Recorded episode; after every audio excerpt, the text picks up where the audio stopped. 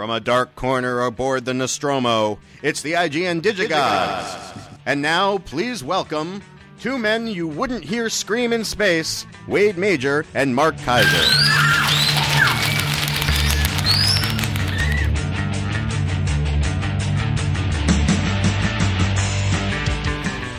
Oh yeah, alien reference. A lot of good stuff that always comes with an alien reference. Uh, uh, Corey, who sent that in? That was written by Kevin Lower. And Kevin, I have to disagree. I, I do believe that, that at least you would hear Mark scream. That's probably true. We would hear you scream, wouldn't you? Wouldn't we? Oh yeah. Yeah. Oh. Corey would scream Mm. like a girl. I'm digging around here to uh, sort through a few of these things. We got we, we got a lot of stuff to cover this week. This is uh, really some some awesome movies, by the way, and some crappy movies.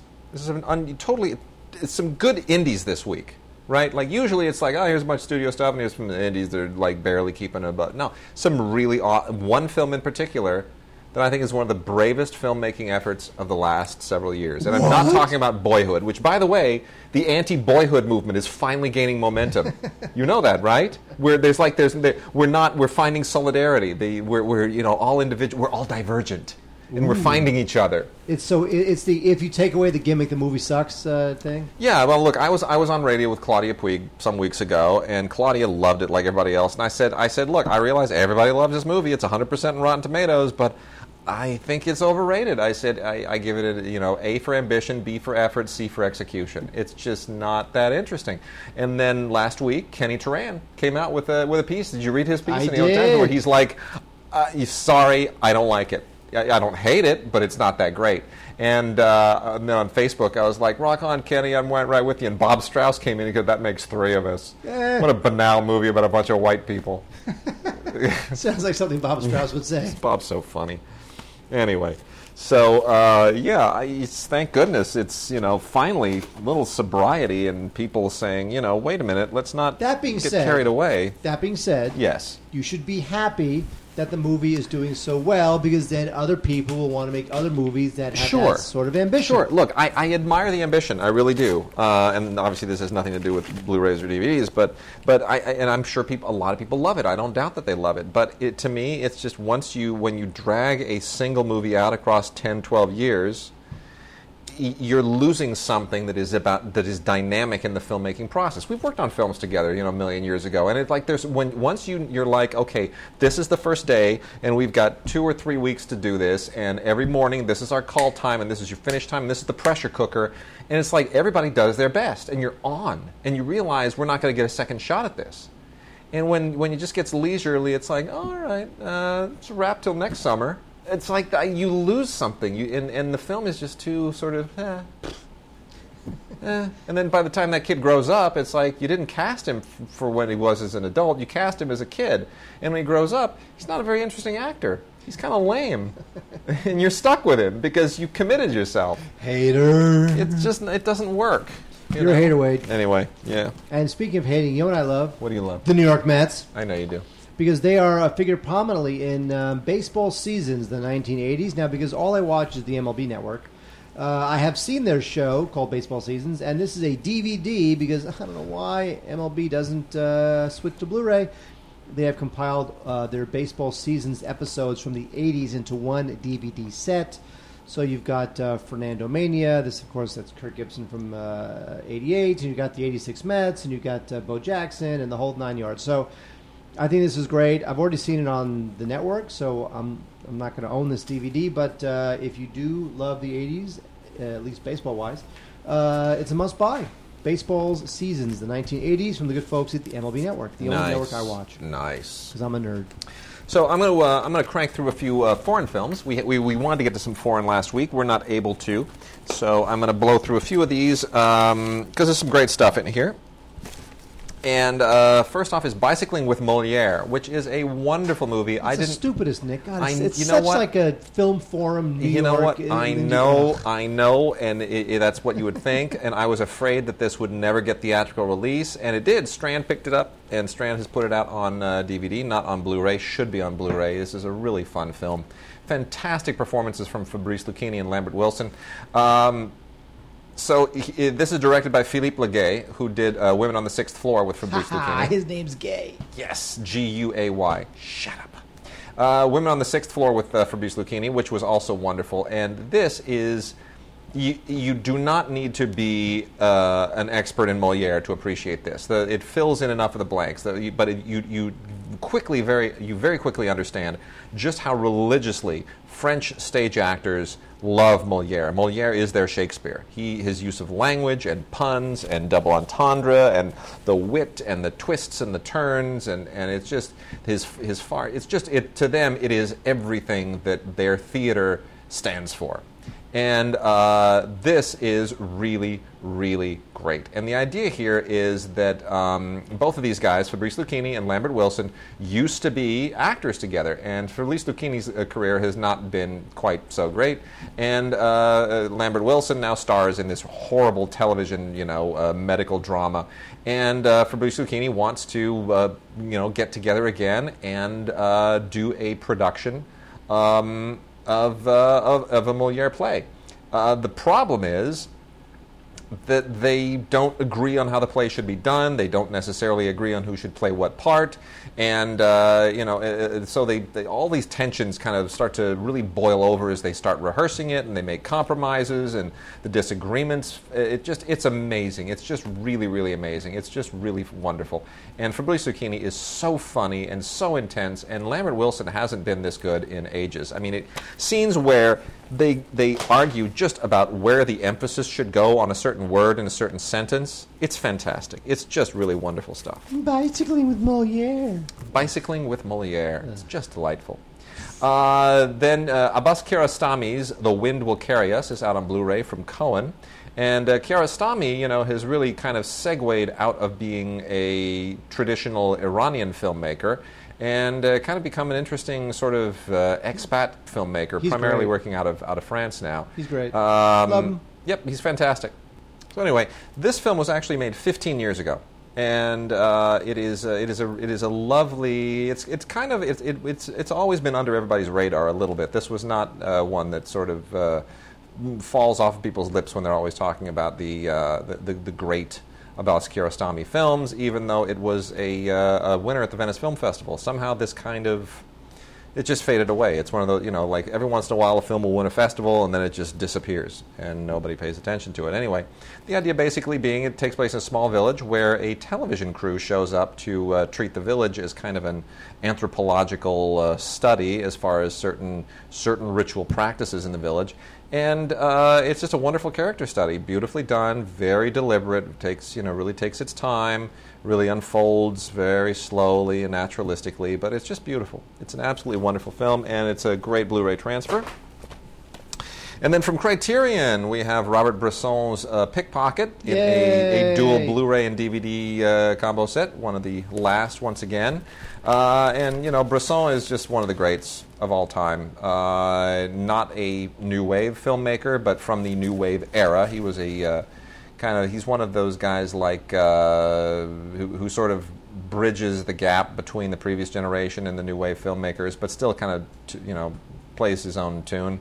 Anyway, this is just a great film. It's been out on DVD before, and uh, lots of fantastic extras here, including a great audio commentary by uh, James Quandt, who's done tons of fantastic commentaries. Paul Schrader does an intro. And you get a 2003 documentary by uh, Babette Mangolte, uh, which kind of revisits the film. And uh, it's great. Really, really great. So uh, that is a beautiful Blu-ray, and uh, Bresson's you know, incredibly poetic way of looking at common people is on beautiful display there. Uh, from Raro Video, which gives, uh, which now releases through Kino and uh, grabs a lot of uh, old Italian films primarily. They have Giuseppe Ferrara's uh, "The Bankers of God: The Calvi Affair," which is a title that grabs me immediately. Uh, otherwise, in Italian, I, I Banchieri di Dio il Caso Calvi. How's that? How's that for my Italian? The only Italian I know is sausage pizza. Anyway, this is a middling thriller that uh, gets into the uh, 1982 murder of uh, Roberto Calvi, the uh, Italian bank president. Was that the same banking scandal that they tried to tie up with the Vatican in uh, Godfather 3? Oh my God, I I can't remember. I think have it no was. idea. I think it was. Heck of a question, though. Don't know. Yeah, I think it was. I mean, I lose track of Italian scandals. There's just too many of them. Did, did, isn't, isn't there one recently uh, with uh, like hookers and uh, bonga bonga parties? Well, that's what's his name. Yeah, I know. Uh, Berlusconi. yeah. It's- I didn't want to leave that as what's his name. I wanted to be able to say Berlusconi. I know. It's funnier if he best. goes, what's his name, because he just doesn't go away. He's the best. and he's a, he's a media mogul. Anyway, He was always a media mogul. uh, so Rutger Hauer is uh, is the uh, the head of the Vatican Bank in this one, and I'm pretty sure that that's the, this is the exact same scandal that Godfather Three tries, tries to deal with. Anyway, Rutger Hauer is ridiculous. Anyway, it's okay. Uh, you know, it's okay. It's it, it, it you know it's middling, um, relatively interesting, but didn't exactly even make me want to go dig up Godfather 3 to see how they handled it. Uh, Catherine Deneuve in uh, On My Way is luminous as always, and, uh, you know, just uh, how that woman just does not age is a mystery to me. Um, but anyway, i the idea here is she plays a former beauty queen uh, who suddenly is finding that you know life is not quite what it used to be, and uh, she has this restaurant, and things are you know financially not so good, and her life is suddenly not so good, and uh, she decides to go on this kind of road trip of rediscovery, and it's a it's a lovely just uh, one of these pastoral French dramas. It's just beautiful, and and anytime you put Deneuve in front of a camera and just let her act and do her thing, you're going to win. And uh, finally, Bertrand Tavernier gives us a comedy. Tavernier is always great, one of my favorite filmmakers of all time. Some of his best films are still not on Blu ray or DVD, like L627. Where the hell is that?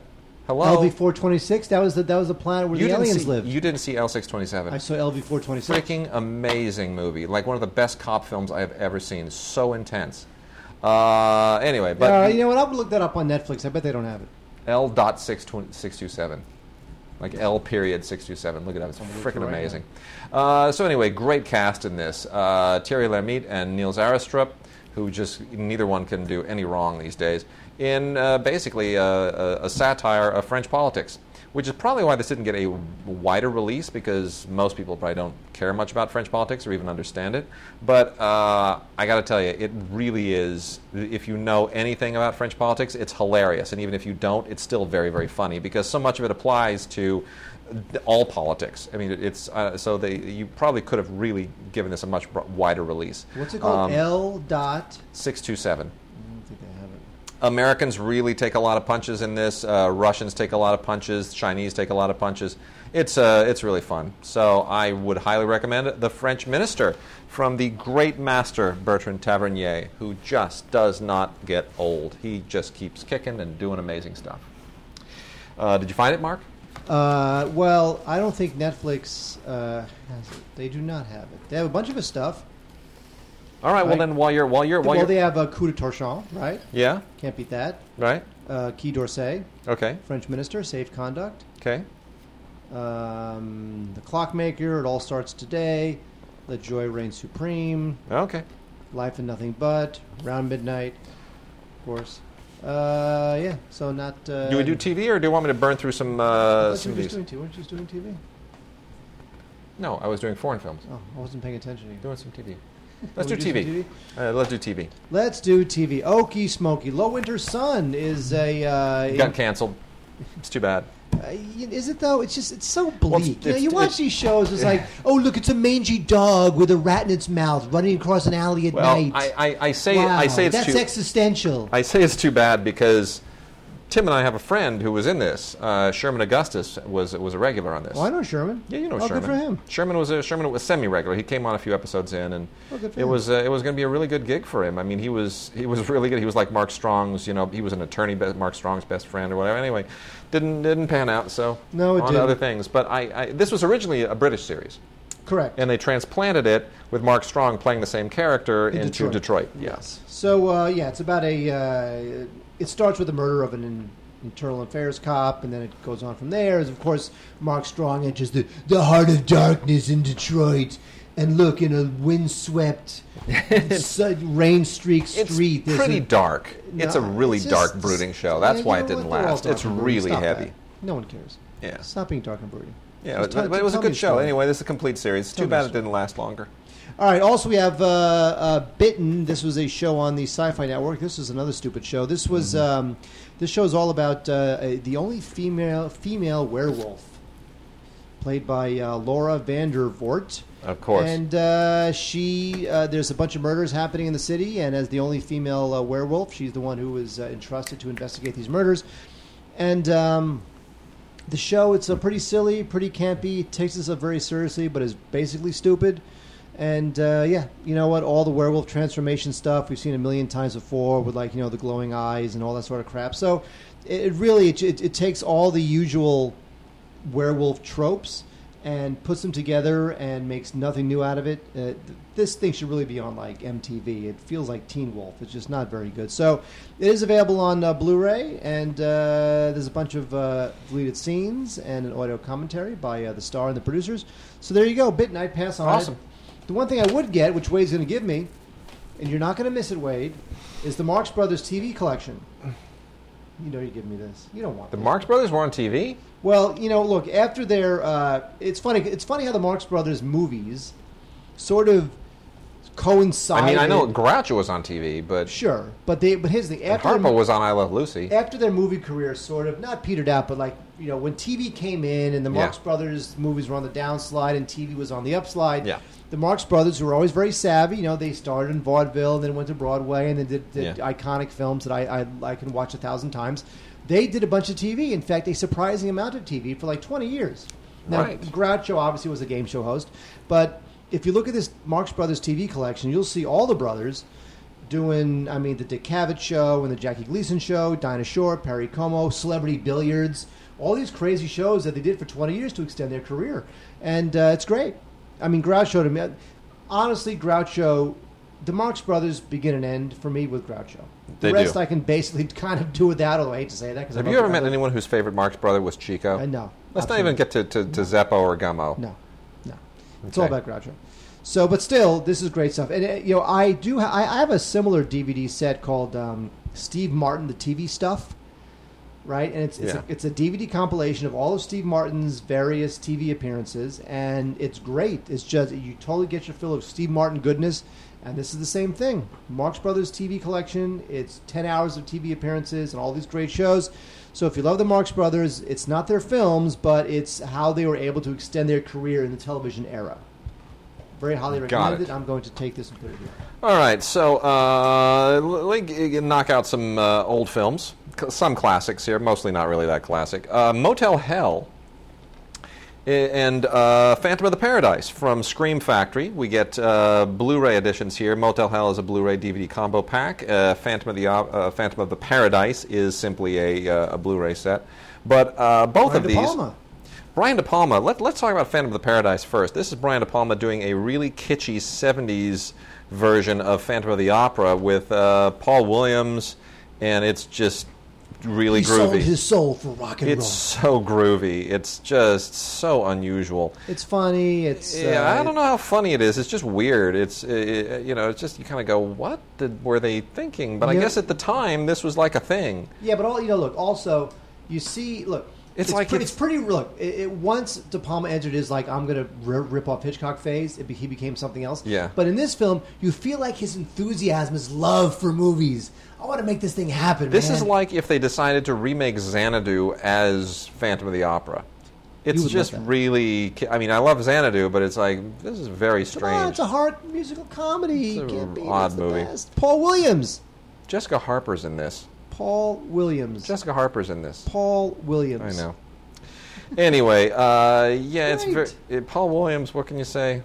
Whatever. Anyway, tons of extras here. You get uh, Blu-ray and a DVD on separate discs, and uh, you get an audio commentary with Jessica Harper and a bunch of other people involved. Uh, new interviews with Brian De Palma, Paul Williams, and Tom Burman, who did the makeup effects. And uh, you get a lot of other stuff on disc too, which is strictly rela- uh, oriented to the DVD, which includes an interview with the costume designer, alternate takes, and a really interesting Paul Williams interview that is moderated by Guillermo del Toro. Ooh. Right. And that almost makes me appreciate the film more because Guillermo is, is so the man. But um, still, I just it's still odd to me. It's still really peculiar. And Motel Hell, of course, is just one of those really, really silly uh, slasher era horror films that, that you know, it just tries to be a shock fest, and it's uh, a little bit of Sweeney Todd and uh, you know Rory Calhoun, a very old Rory Calhoun, is trying to keep paying his boat payments, I guess. Uh, the guy who directed this, Kevin Connor, total schlockmeister from the era. The one thing that I really appreciate about this is that uh, the first quote on the back of the box, the very first quote, is from Box Office. Packs a punch that goes way beyond mere terror. Yeah. That's the box office quote. And I gotta wonder who wrote that because that's way before our day. That's way, Way before, before our, day in box office. You, so. speak, you, you, you, you know what I was thinking the other day? Yeah. What happened to Pete Hammond? Does he Hmm? just, uh, what happened to Pete Hammond? Does he just write for Deadline, or is he not Uh, write for Deadline he, anymore? he- no, he writes for the LA Times too. He does. Uh, does? there- yeah. Features or not reviews? Hmm? Reviews or features? He, he does. Isn't he? He, he writes for the uh, envelope. Oh, does he? Yeah, he writes for the envelope. Well, he, he does a lot of uh, like awards prognosticating, Yeah. but he, he's no longer writing reviews. I don't think. I, I can't. I, I have no idea. I, I, I don't actually actively seek out his reviews. I have to Paul. Williams. And then uh, we also have a couple from um, Scorpion, who we talked about last week, uh, who's you know going out and digging out a lot of uh, films that have not been released yet. And they got a couple of really good ones here, to be honest. Uh, one which I thought, oh my gosh, I remember that movie. I, I remember seeing that in the theater. I totally forgot that even existed. And the other one I've never heard of before. The one I've never heard of before is Careful He Might Hear You.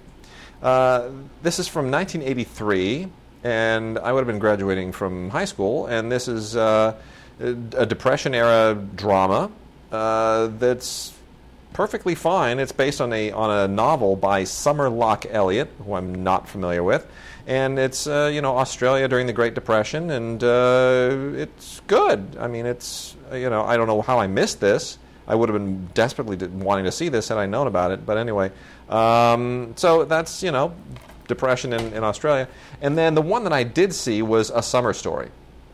I totally remember this. I was like, oh my gosh, and this is why I wanted to see it because of that artwork, the original poster artwork they put on the cover of the DVD. Oh, it's so lush and It's and so English Wuthering Heights. countryside. It's so Wuthering- English countryside, exactly. right? It's so Wuthering Heights, you know. It, the man holding the woman, and he's wearing the, the loose fitting kind of linen-y shirt from like a Dickens novel, and you know his his bare feet, and it just it's got that great kind of rolling hillside look to it. Anyway, Summer Story is starring a very young James Wilby, Susannah York, and a delicious Imogen Stubbs. Uh, fantastic. Imogen Stubbs is just awesome in this. And uh, it, it is kind of a fairly traditional uh, period romance uh, based on the, uh, the Apple Tree by John Galsworthy, but it's, uh, you know, it, it works. It just completely works. He's a lawyer, she's a, she's a country girl, and there you go. Fill in the blanks. You know, everything goes well until it doesn't, and uh, then everything kind of wraps up again. And it's fantastic. It's beautifully shot. Uh, directed by Piers Haggard, who does a great job. Uh, fantastic script by Penelope Mortimer. It's just great. It's a, it's a perfectly wonderful period film uh, from 1987. I'd totally forgotten that film even existed. And uh, then lastly, uh, we got some MOD titles here. Just to uh, let me go through these real quickly. Uh, Alan Ladd in Drumbeat. This is from the Warner Archive Collection, a uh, beautifully photographed CinemaScope western. That's just it's so-so. Uh, you know, Charles Bronson kind of turns in his first really significant film performance in this. Otherwise, it's just a pretty routine Alan Ladd vehicle. And uh, Delmer Daves made a million of these, uh, so Alan Ladd kind of elevates the Delmer Daves uh, routine material. And then we also have Alan Ladd in The Deep Six, um, which is a, uh, a World War II film that's, uh, you know, kind of a, again, kind of standard action thing. Uh, Alan Ladd is sort of the, the, the hard boiled guy who walks through a lot of these films. He's got that granite face, and he's sort of like Alan Ladd wound up being, and I say this with all due respect because my father had, had uh, taught Alan Ladd at one point, but Alan Ladd is kind of like the guy that you get when Gary Cooper is not available. You know what I mean? I never liked Gary Cooper. Yeah, but but like if you can't get Gary Cooper, You get you get Alan Ladd. Alan Ladd. Yeah, that's true. It's sort of I, I don't know, just how it feels in some of these films. I'm like, I bet Gary Cooper passed on this. Uh, anyway, James Whitmore, J- uh, Efrem Zimbalist Jr., Keenan Wynn, William Bendix, good cast. You know, it's good cast uh, for a for, you know for a World War II film. All these kind of tough guys and on a boat, but it's still kind of middling. And then uh, we also have June Allyson and Van Johnson in Too Young to Kiss. Aw, Too Young to Kiss, which is really, really sweet. Um, better film than I think should be on uh, an MOD release. Uh, but, uh, you know, uh, I, I guess that's, you know, you can't put them all out on Blu ray. Robert Z. Leonard directed that one. Uh, and then the last one from the Warner Archive collection is The Secret Heart with Claudette Colbert and Walter Pidgeon and June Allyson. Uh, I wouldn't call this quite a noir. This is also directed by Robert Z. Leonard. I wouldn't quite call it a noir. Uh, it's also not quite a traditional drama. It's not quite a thriller. It's just a fairly intense something between all of those things. And um, kind of psycho, I guess a psychological noir you might want to call it. But anyway, it's called The Secret Heart. Really good performances from all three. And then lastly, from the Sony MOD line, the Choice Collection, we get uh, Canal Zone, which uh, is a straight up wartime programmer. I mean, this is these this was like a straight up wartime B movie about bomber pilots, and that's all it is. It's just a movie about bomber pilots. Uh, there's a story there, but it's utterly irrelevant to mention. And then uh, Drive a Crooked Road is kind of a weird classic. It's a lot of people love this film. This shows up at uh, revival houses all the time in really raggedy prints, and uh, that's only because it is one of uh, Mickey Rooney's. I don't want to say one of his best performances. Um, Has Mickey Rooney ever given like a great performance? God love him. But he's Mickey it's- Rooney. I'm it's just like- saying he's like he's like a great actor. It's one of his hammiest performances. There you go. Uh, you know, he's a, he's he wants to be he's a mechanic who wants to drive race to race cars, but he's just kind of a doofus and uh, has no sort of no skills with women or people or whatever. And uh, you know, then you got entered Dianne Foster, who is sort of the the woman who steals his heart and. Anyway, uh, all things you know. Th- then, then you wind up. They, they throw in a bank robbery, and this thing goes completely off the rails. Uh, but uh, I, I got to tell you, Mickey Rooney, man, when he hams it up, even if it doesn't work, somehow you just go. That's the only reason I'm watching this movie is because Mickey just he decided that this movie that wasn't very good, so he's just going to bring the ham and bring the camp. Bring the hand and bring the camera. Excuse me. Wow, what happened there? Got got I choked on my own throat. Do you need more water, Wade? Fill her up. Now let's Yes, get in, let's get into some uh, some new films. New films. New films. I'll bring some bring the new films over and um, we'll get going. I'm going to make mention first of a little Halle Berry movie that came and went, and it sat on the shelf for years and years and years. She plays a uh, schizophrenic woman, multiple personalities. Oh, In look, Fra- I won another Oscar, so I'm going to play a in schizophrenic. Frankie and Alice. It's kind of like Sybil minus a dozen personalities. Um, you know what? She's really good in it, but the rest of the movie uh, just kind of it's Sybil, right? I mean, we've seen this before. and It just doesn't really do much. Um, but this was this was her attempt to try to you know get another Oscar nomination. There's no doubt about it. She produced it, but uh, it's it's just a multiple personality movie. But anyway, it is out in a DVD and digital uh, combo set from Lionsgate. Uh, not Blu-ray, obviously, because they don't think that they could get their money back if they'd made a Blu-ray. It really is pretty much rental only, strictly for fans of Halle Berry. But it's called Frankie and Alice. Away uh, Filth is a uh, very, very dirty, grungy, out there film. Uh, this is uh, from the creator of uh, Train Spotting. In fact, it is based on um, Ir- uh, Irvine Welsh, is the guy who wrote Train Spotting, and this is uh, An- is based on one of his other novels. This Got is it. a 1998 novel, and uh, it stars um, James McAvoy, who just completely like just shreds his reputation. Is just so bizarre. I don't know why he made that movie. I really don't. The tra- the trailers were horrible. he plays this Edinburgh detective. Guy's totally coked up. He's halfway to like just completely just exploding in like this, just a huge mountain of coke and dirt and grime and, and self hate. And uh, you know, it's it, it, there are parts of it that are funny, and there are parts of it that are kind of tragic. And you know, it's it's definitely like a weird, out of control movie. It doesn't have it doesn't have the uh, the control that Danny Boyle gave to Train Spotting because Train Spotting was out of control too. It was. but you felt like there was somebody at the wheel. Yes, You know- that's true. Good point. I mean, here you have Jon Baird, who kind of it really just just dives into all the filth of this movie, and you know, looks it's totally gross. And Imogen Poots is in it, and Eddie Mars, and we all love Eddie Mars, and he's in, it, and Jamie Bell's in it. But um, it's just all over the place, and and it part of it knows it's all over the place, but then again, it's just it's just way too bonkers, and you feel like there's just nobody at the wheel of this thing. You know, It's way too bonkers. Um, the- Mark Kaiser, it's way too bonkers. It's been quoted in the back of the box. I, which is not to say that Yeah. there's like nothing entertaining about it, but it's just it's just out of its mind. Yeah. So I, I would pass on filth. It, it's it's it's yeah, it's out of its mind. So Nicolas Cage in Rage, which uh, hit theaters a few weeks ago uh, and is now out on uh, Blu-ray and DVD, a D- Blu-ray and DVD combo set. Uh, you know, here's the thing: Nicolas Cage makes a lot of bad movies, a lot of bad movies. He's starting to make a few good movies again, now and again.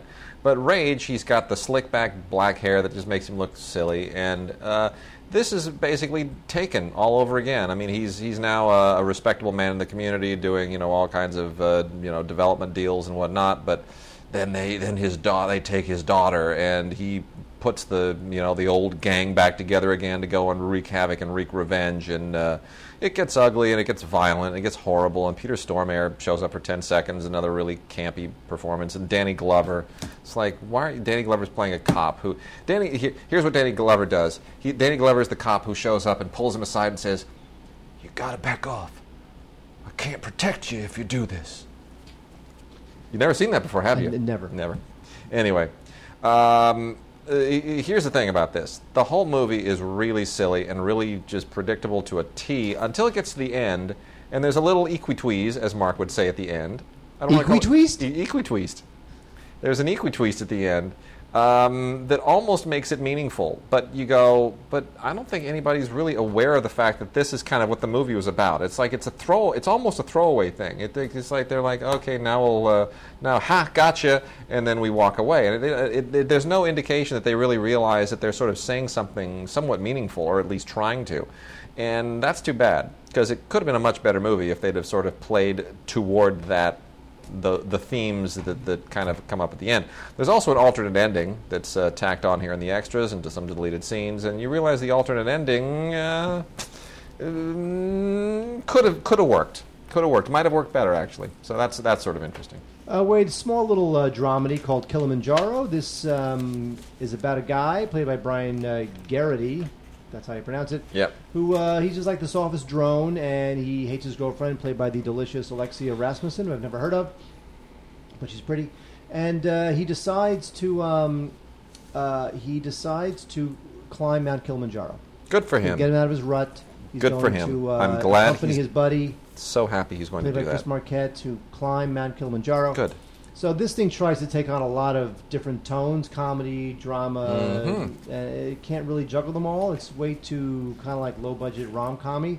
Um, but it does have a pretty decent uh, supporting cast that helps get you through it, including Jim Gaffigan, who I love, uh, Bruce Altman, and Abigail Spencer. So um, Kilimanjaro, if you've um, if you've watched every other romantic comedy you can ever watch in your entire life Mhm. twice, you can check out Kilimanjaro. Nice. Exactly. Haunted House 2 is another uh, one of those spoof films by the uh, Wayans uh, folks. I think these movies are just absolutely terrible. They're just low common denominator humor. No, there's. It's funny how like how little fun a comedy can be. You know, I just think Yeah. these things are just not that funny, and uh, it's not. They're not that clever. Lowest common denominator jokes. You know, it's almost like the joke is in recognizing what movie they're spoofing, and that's not really enough. So, not a fan. Um, where are the Zucker brothers when you need them? Nah, that's a good question. Exactly. So, Haunted House 2, Haunted, Haunted House 2. Forget about that. Straight to DVD, we have Swelter, which is about a uh, bank robbery and a sheriff and uh, a bunch of buried cash and a bunch of car chases, and it's just typical B movie stuff. Jean Claude Van Damme makes an appearance here. He's in this. That's the only reason to even remotely recommend this, although it's a little sad that. Um, Jean Claude Van Damme, for about four seconds, it looked like he was going to maybe turn it around, but I think now it's over. Um, No, Alfred, he's gonna he's gonna have kind of a weird second wind I B hope so. career. Yeah. Alfred Molina's in this for reasons that I absolutely cannot understand. Alfred Molina must be friends with somebody here, one of the producers, maybe Keith Parmer, the writer director, because I don't know what he's doing in this thing. Maybe you know he's not in it very much. It was probably like a couple days of work for you know X number of thousands of dollars. He's asked, "Screw it, let's do it." But otherwise, this thing is just just typical revenge B movie crap. That's what I say. Cool. All right. Got a bunch of British actor things here. Some of my favorite British actors of all time. I'm going to roll through them real quickly. Well, two I'll roll through quickly, and the next two we're going to have some really interesting conversations about. Uh, Summer in February is a lovely little British film from uh, and Tribeca Film. Uh, basically, the story of the friendship between uh, it's it's a romance, but it's also about friendship. Uh, uh, Alfred Munnings, who is a great British painter, played by Dominic Cooper, and uh, an aristocratic friend of his, played by Dan Stevens, his friend Gilbert, and of course the wonderful, beautiful woman of his dreams. Uh, which creates all kinds of issues. Uh, Florence Carter Wood, played by Emily Browning, who I just think is fantastic. Emily Browning is just a, she's going to be a much bigger, and she's got a lot of great roles in, ahead of her. Uh, and that's beautiful. It's summer in February, and Dan Stevens, of course, you know, was uh, on Downton Abbey, and uh, is I, I, have to. Have you seen the trailer for um, uh, the the new Night at the Museum? I have not. I refuse. It's it's abortive. It's just horrendous. It's I've never seen anything so unfunny in my entire life. It, I mean, really, it's bad. You look at it and you just think, "Are you are you kidding me?" I mean, like Ben Stiller does. He plays a double role. He plays a dual role. Thank God. He plays his regular character, the Night Watchman guy, and his caveman ancestor. Yeah. how, how horrible you know is they, that? You know it's just do? the worst. You, anyway, you know what the movie will, will, do okay mm. because there's a number at the end of it. Yeah. and At the end of the title. I, here's what I think. They, I think the studios now should make all original films like original films, not based on comic books, yeah. but put numbers at the end of the title. So that people think that there's it's a sequel. Yeah. So they yeah. figure it's a sequel, must be good. Well, anyway, Dan Stevens is in this, and there's a, there's the only decent the only decent laugh in that entire trailer is when Robin Williams steps. He, Dan Stevens plays King Arthur, and Robin Williams steps up and says, uh, uh, "Teddy Roosevelt, President of the United States of America." And Stevens smiles, looks at him, and says, "I have no idea what any of that means." And it, that's a funny line, and he delivers it really well. So Dan Stevens, really, really good actor. Um, Decline of an Empire is a is a really weak movie uh, that is this is it's a you know it, it basically it's the uh, deals with the politics of Constantine when he was uh, emperor of Rome and you know a lot of the political machinations of holding the Roman Empire together at the time and um, you know Maxentius is his rival for you know power yada yada yada so forth and so on. Uh, anyway the only thing that makes this worth watching is that it has Peter O'Toole and Edward Fox in it. And, uh, you know, this is allegedly Peter O'Toole's final performance. Again, I don't know what else he had in the can, but this is, uh, that's what they're touting this as. And uh, Edward Fox, of course, you know, brother of James Fox, both of them great actors from uh, a long time ago. Uh, and Edward Fox, you know, he's been great in a lot of things, you know, uh, primarily Gandhi he had a great role in Gandhi. So uh, seeing great British actors, even in something middling, even in something substandard, still a little bit of joy there. Now, two films I want to talk rather extensively about. Uh, Mark, did you see Railway Man? We didn't talk I about did this not. before the show. You didn't see Railway I Man. I did not. What a terrific film this is. And I'm so disappointed this didn't do better. This is a Blu ray and ultraviolet combo set. Uh, it is superbly well photographed and I mean, really gorgeously, spectacularly well photographed. Um, directed by Jonathan Teplitzky, who is superbly, superbly skilled as a director. And this is a great film. I don't know why they didn't really try to make a, a, a serious Oscar run with this, because I think they could have done very, very well.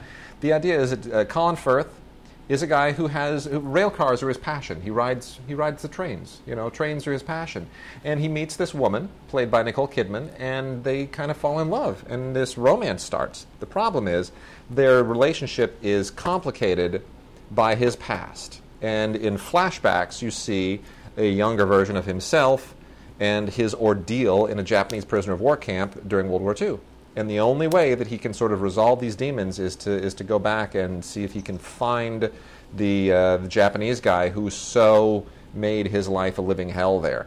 And uh, it, it's a little bit like you know it's a little Bridge of the River uh, Bridge of the Bridge of the River County Bridge of the River Kwai. I'm thinking of Ma- Bridges of Madison County. Bridge of the, see where my head's going? No, I've I got don't. so many movie titles in my head they they wind up merging. Um, uh, it's a little bit Bridge on the River Kwai in the uh, the prison camp scenes, uh, and uh, it's a little bit traditional romance, traditional British romance, kind of uh, you know Merchant Ivory style, and the other stuff. But it all it all hits. You know, it's a really well crafted film, beautifully put together. Probably not quite as epic as uh, as they all might have liked, But boy, I think this is a great film, really an underrated film. I hope it starts showing up on some top 10 lists at the, uh, the end of this year because it's just two superb actors and doing a great job. Um, now, Mark, let's talk about Locke. Yeah, with my favorite actor. Freaking awesome. It's awesome. Uh, Tom Hardy is the man. He, is, the man. Tom Love- Hardy's the man. Love it. This is just sensational. Uh, Stephen Knight wrote and directed this. Stephen Knight, of course, known for writing all kinds of great films. This is his directing debut, but he's written a ton of great movies, including Dirty Pretty Things. And uh, he's a superb writer. And um, this is a this is one of those film experiments. I usually don't like gimmicky experimental films where it's like, hey, let's put a guy in a coffin. Uh, let's put Ryan Reynolds in a coffin and bury him, and the whole movie takes place in the uh, in the buried coffin. Let's try to figure out who put him there. It's like, you know what? It's a gimmick, and I'm not a fan. I, it, don't do that. Boyhood. Boyhood. It's just enough with the gimmicks.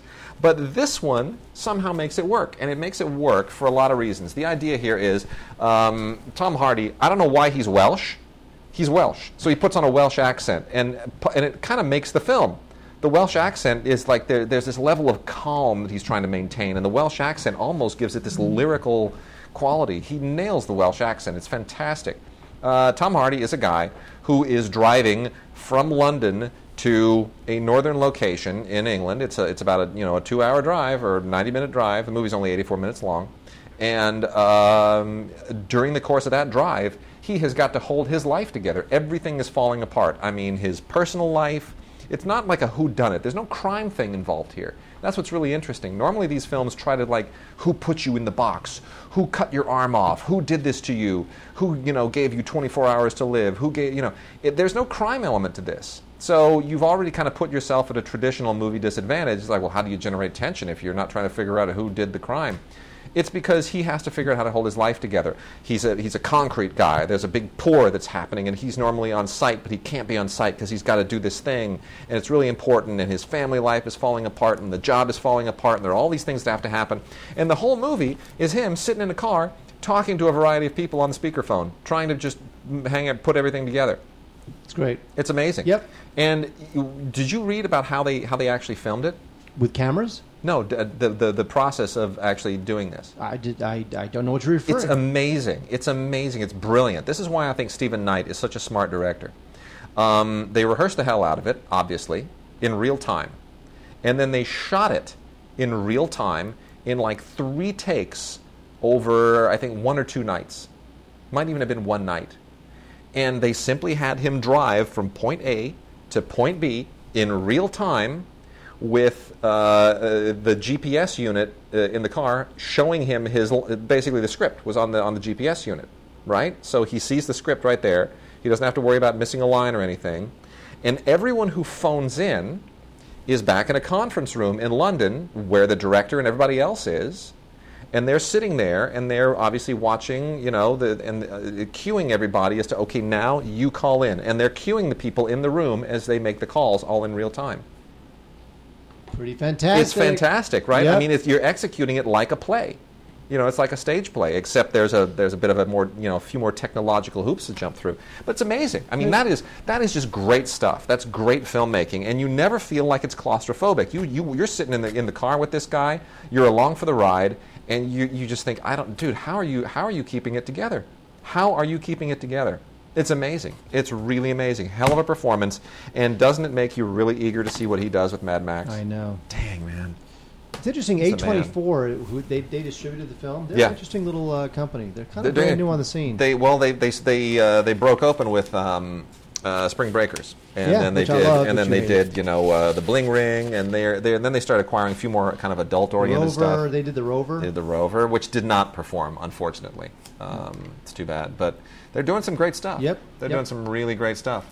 Uh, okay, Mark. Uh, let's see. I've got I have I got a ton of stuff here that I know you're not going to want to talk about. We got we got some docs. We got anime. We got.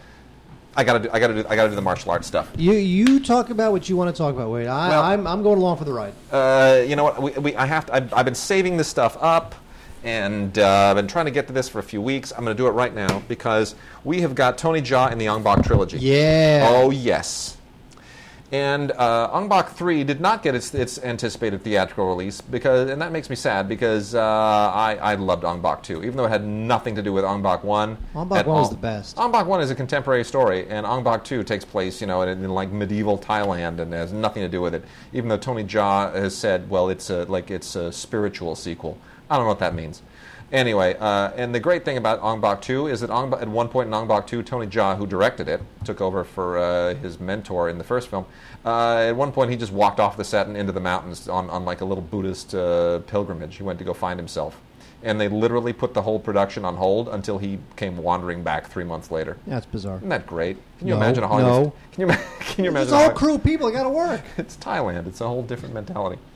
Anyway, Ong Bak 3, pretty awesome. Uh, it picks up right at the end of Ong Bak 2, so it is more of a traditional sequel.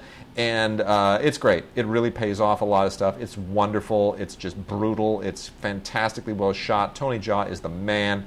And all three of these films are now in a uh, Blu-ray trilogy from Magnet, and you, you just got you, you got to go there. It's fantastic, especially if you just love things like uh, The Raid 2. It's amazing. And uh, I am a big fan of Tony Jaa, which means I'm also going to be a fan of The Protector 2, which uh, features the RZA, because, you know, he's got to get in on all the martial arts stuff. And, uh, you know, the first Protector, I was a little bit more lukewarm on. I felt it was, you know, a little more gimmicky than uh, it should have been. But this is just, just kills it. This is really awesome. I think this is still a threadbare story, but the action is through the roof. And that's because we are back in the hands of Tony Jaa's mentor, the guy who pioneered all of the great Thai uh, kickboxing movies, uh, Prachya Pinkaew. And uh, it's just fantastic. Really, really well done. So uh, definitely check out The Protector 2 if you are a fan of Tony Jaa and especially The Protector 1. And then um, I'm a lot more lukewarm on Journey to the West. Uh, Mark, you're more of a Stephen Chow fan, ironically, I think, than I am. You were more apologetic on uh, Kung Fu Hustle. Oh come on, it was fun. Although Chow, I, I I don't know what happened to him. I mean, he's what was the last film he's had distributed in the states? Well, this, Yeah, like in about two theaters. Yeah, that's yeah, it. Yeah, And the thing is that he's got such a great sensibility, so much fun and crazy, and But just the- you you would think that American audiences would just treat it like a big fun cartoon. yeah. But, the, but the- my favorite film of his never got properly released here, which is From Beijing with Love, which is a spy spoof. It's but that never got released here, and Uh. it's hysterical. Anyway, most of his stuff is puns. You know, that's why it doesn't really translate here. If you're, Yeah, but there's a lot of physical stuff. There's a It's lot of crazy whirling stuff. dervish. Uh, but what the Chinese stuff. audiences love is what he does with the language. I mean, it's really wacky. It's puns and it's double entendres and it's you know it, it, that's what they love about it. Anyway, so uh, Journey to the West, Conquering the Demons is a uh, it's another kind of wacky, nutty Stephen Chow thing, and uh, it. It, you, I guess you have to be sort of oriented towards a certain class of Hong Kong films which deal with demons and ghosts, like a Chinese ghost story and a lot, you know, all the stuff that's kind of in that vein. Uh, it, it's I don't know. Uh, it, it just it's it kind of miss. It's sort of a misfire to me. It's a little too extreme, and it, it's still him trying to be funny, doing things that are a little bit too overtly funny. But whatever. It's a Stephen Chow film. I guess that's worth something for some people. Um, super quickly before we so I still have a little bit of time to get to some other decent things. The Angela Mao Ying collection. Angela Mao Ying was a big uh, martial arts star in yesteryear. You got six movies here in this set from uh, Shout Factory, courtesy of Fortune Star. That's where they licensed all their uh, their titles from. Uh, when Taekwondo Strikes, The Tournament, Stoner, Himalayan, The Queen's Ransom, and A Broken Oath, all from the 1970s. She's not the original martial arts mama, but she was one of the uh, the better ones in the post Shaw Brothers period. Uh, another martial arts double feature, also from Shout, uh, Hapkido and Lady Whirlwind. Definitely worth checking out. Um, uh, Angela Mao Ying is uh, uh, again the star of Hapkido and uh, and Lady Whirlwind, so this uh, this goes right in there with the Angela Mao Ying uh, theme. And then we also have a martial arts movie marathon of four films The Manchu Boxer, The Skyhawk, The Dragon Tamers, and The Association. The only one I can really recommend is The Association with, with Carter Huang. Uh, otherwise known as Carter Wong, Carter Huang, whatever you want. Um, the the Skyhawk has some moments. Uh, Sammo Hung shows up briefly in it and does a does a pretty good job. Um, this is kind of a lame uh, Wong Fei Hung movie, uh, The Skyhawk, before you know Jackie Chan really made the character something, and then Jet Li after him. But the the only one here that's really uh, really pretty pretty sharp is the Association. So uh, it's kind of a crime ring thing, but you know it's also got Angela Mao Ying in it, and uh, it's worth checking out. Keeps our Angela Mao Ying theme going. Other movies of note: uh, Patrick Kazu Tang in Dragon Wolf. Uh, this is from the uh, the group that did Bangkok Adrenaline, and this is from Wellgo. Most of these films now are on Wellgo. A lot of these that I'm going through right now, who Wellgo does all this kind of stuff. Uh, we've also got uh, Gong Yoo in the Korean film uh, The Suspect. Some pretty good action there. That's more of a kind of a hardcore political actioner. The Wrath of Vajra, V A J R A. Uh, one of the more interesting contemporized kind of Shaolin sagas.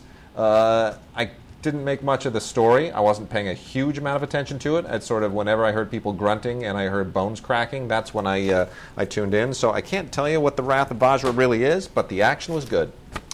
Uh, King of the Streets. Uh, kind of a disappointment, um, but if you are a mixed martial arts fan, you'll certainly appreciate watching a, uh, a Chinese film that deals with that world. It's you know that makes it a little bit novel. Um, Donnie Yen doing a lot of great work, especially since he became uh, Yip Man, or Ip Man, as it is in the movies. And, uh, you know, at a, at a, point in his career when he's roughly the same age as Jet Li and a little bit younger than Jackie Chan, and they are on the downswing and wrapping their careers out, Donnie Yen has had a career resurgence, and none too soon. So I'm really proud of Donnie. This is Special ID. Definitely check that out if you're a Donnie Yen fan.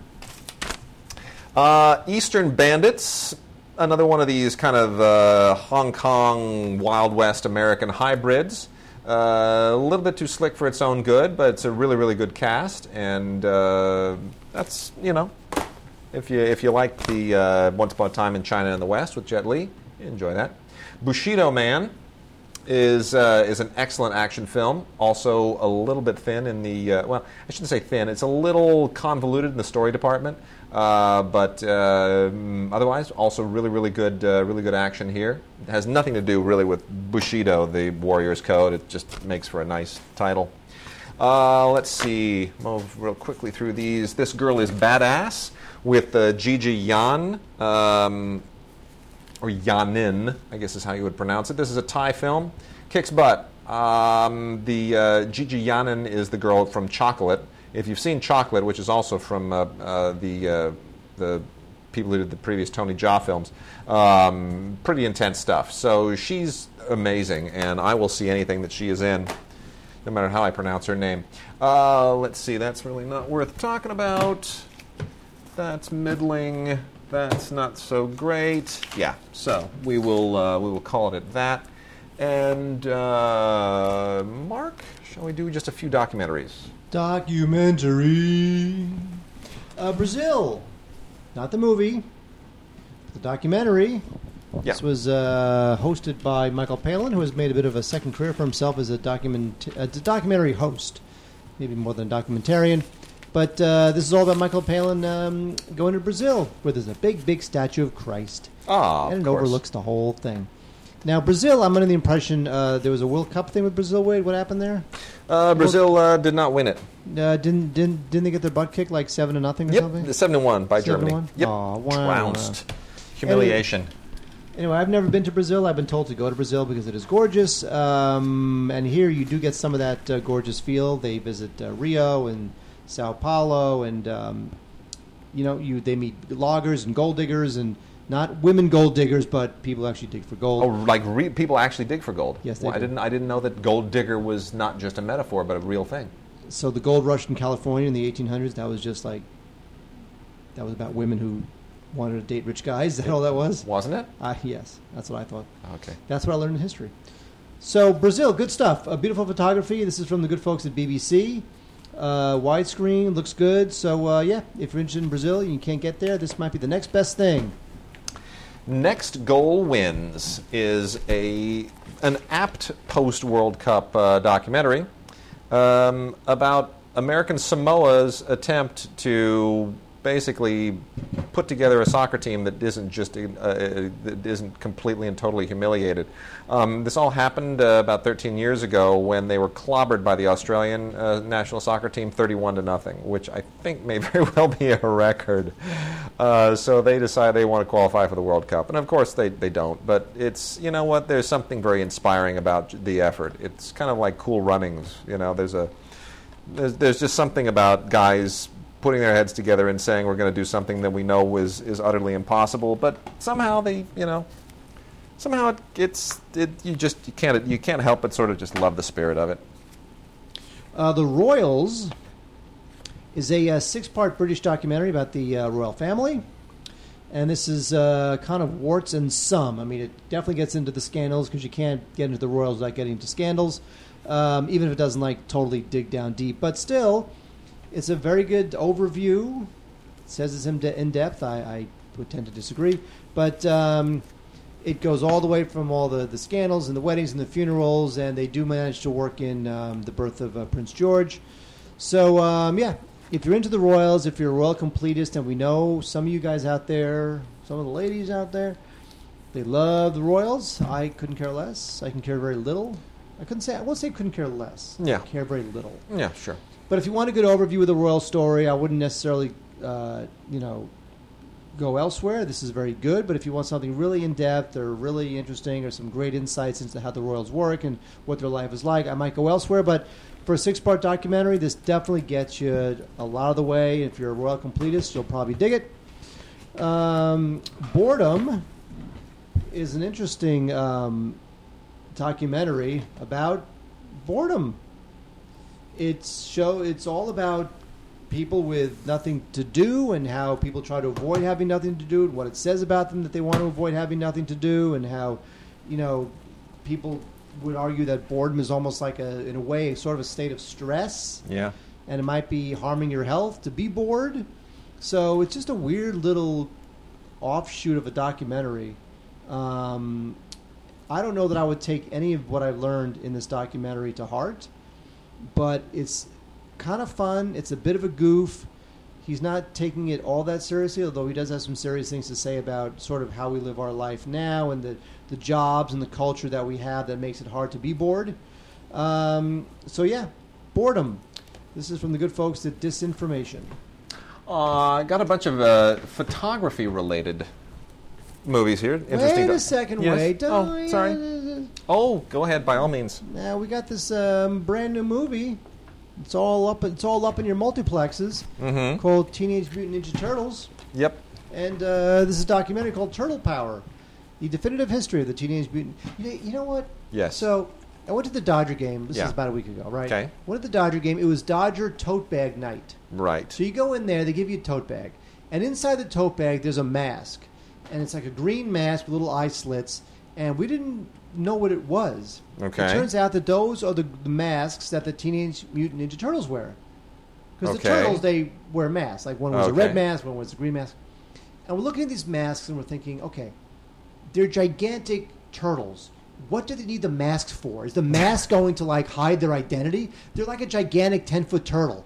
They really the mask is not going to do much to hide their identity. Why are they wearing a mask? That's a really good question, No and I and I really delved into that. and I guess the answer would be because then they wouldn't be ninjas. Because to It be could a be. ninja, you have to wear a mask. We'll we'll put our best people on that. So, um, Turtle Power is the definitive history of the Teenage Mutant Ninja Turtles, which of course started as a, a comic, and then it was a TV show, and now and now is obviously it's a it's a moderately gigantic movie. And uh, yeah, I don't like the Teenage Turtles, but if you like it, I would definitely check out Turtle Power. And I would tie that into the fact that we also, by no coincidence, this week have a release uh, from Lionsgate of Teenage Mutant Ninja Turtles Cowabunga Classics, the top 10 fan favorite episodes of the animated show. And uh, that is being released really for no reason other than to piggyback on the movie. All right, photography is key to uh, these four films this week. Uh, one of them is a film by a photographer, Raymond uh, Depardon, who's a French filmmaker and photographer. who uh, is sort his specialization is uh, the people in the French countryside, and this is just a wonderful look at that part of France that's kind of frozen in time. Uh, it's rural France. You occasionally see it on the on the tour during the Tour de France, and you know these people live the same way that their parents lived, and their grandparents, and their great grandparents, and you know they are farmers, and they just live in pastoral uh, la campagne in France, and it's a, it's just a beautiful look at their lifestyle. It's the it's that part of France that you never actually get elsewhere, and the fact that he's a photographer. It's just a wonderful depiction. Uh, finding Vivian Ma- uh, Mayer or Meyer, not the Vivian Meyer that we used to work with, who was a publicist, you know. This is a different one. Yeah, this is a different one, M A I E R. That was an inside joke. Uh, Vivian is considered one of the greatest street photographers in the history of the 20th century. And she was originally a nanny, and her photographs were all kind of taken during, over the course of her, her work, working. And um, it's, it's amazing. She became famous after the fact she was never a professional photographer. She's just someone who took these these kind of snapshots of life and uh, wound up becoming, after the fact, a, a literal legend. Uh, someone who documented the, the 20th century in the most extraordinary ways. Just a, a real gift. Um, it's a wonderful, wonderful documentary about her contributions and who she was and all that. And then, speaking of street photographers, there's also Matt Weber, who is the subject of More Than the Rainbow, which is he's he's another street photographer. This is a guy who's basically a cabbie and uh, became a street photographer in the same way. He just kind of uh, had an eye for it and had a camera and just started, you know, capturing the city and uh, using his little his little tiny kind of unprofessional camera to just get these amazing photographs. And it's all it really it tells you you don't need to have the greatest camera and the gear in the world to make the camera be your tool to serve the purpose of, of uh, documenting and, and, chronicling the wonders of New York. Uh, really extraordinary and uh, perfect par- piece to go along with the other. And of course, he's still alive, so you, you get uh, extensive uh, interviews with him. And then lastly, In No Great Hurry 13 Lessons in Life with Saul Leiter. Um, also, a great street photographer uh, who just passed away last year and um, a little bit more um, a little bit more known, I think, um, uh, probably to the average layperson, because he was sort of celebrated uh, in ways that the, the other two weren't. But um, a lot of his uh, a lot of his work was, you know, really. I mean, he kind of he kind of rose to prominence much faster during the course of his career. And um, this is all about his way of looking at life and looking at uh, the way you capture life and uh, the you know the significance of color and composition, and uh, it's great. It's just uh, it's really really wonderful. So uh, all of these are great documentaries about filmmakers uh, or about photographers through the eyes of filmmakers, and one of course a filmmaker who is a photographer. And then um, couple to wrap out with the War Zone Centennial Anniversary Series, the First World War, the war to end all wars, is uh, a whopping 10 from uh, Eagle Media that includes uh, really some of the best documentaries that you're ever going to see on World War I. Uh, the Great War, Mons 1914 and Gallipoli 1915, the Somme 1916 and Verdun 1916 uh, are probably the, the, best here. There's also one on the Red Baron. Uh, this is just first-rate stuff. This is an excellent five DVD set that uh, in a nice big heavy metal tin that just uh, gives you, a, you know, if, if you're in World War One mode and you're kind of commemorating the 100th anniversary of the war to end all wars, this is this is one of the better things you could do, and it's also a great gift. The tin makes it just a perfect gift. And then lastly here, uh, Disney Nature Bears. Uh, is a, a, Blu-ray and DVD combo set of the latest Disney nature documentary on bears. And uh, I have a daughter who loves bears. I don't know why they make teddy bears for little kids, because they're just a deadly animal. It's the only deadly animal that apparently we can we can give to children and, and make them fall in love with. I don't know what I don't know who thought that up, but anyway, it's a really really good documentary. It's beautifully shot, and I, have been critical of the Disney nature stuff in the past, but now that I have a child, I'm kind of appreciating anything that has cute animals in it. So there it is, Mark. Yes, sir. We are done. We're done. We're done. No. Maybe next week. Gods at digigods.com.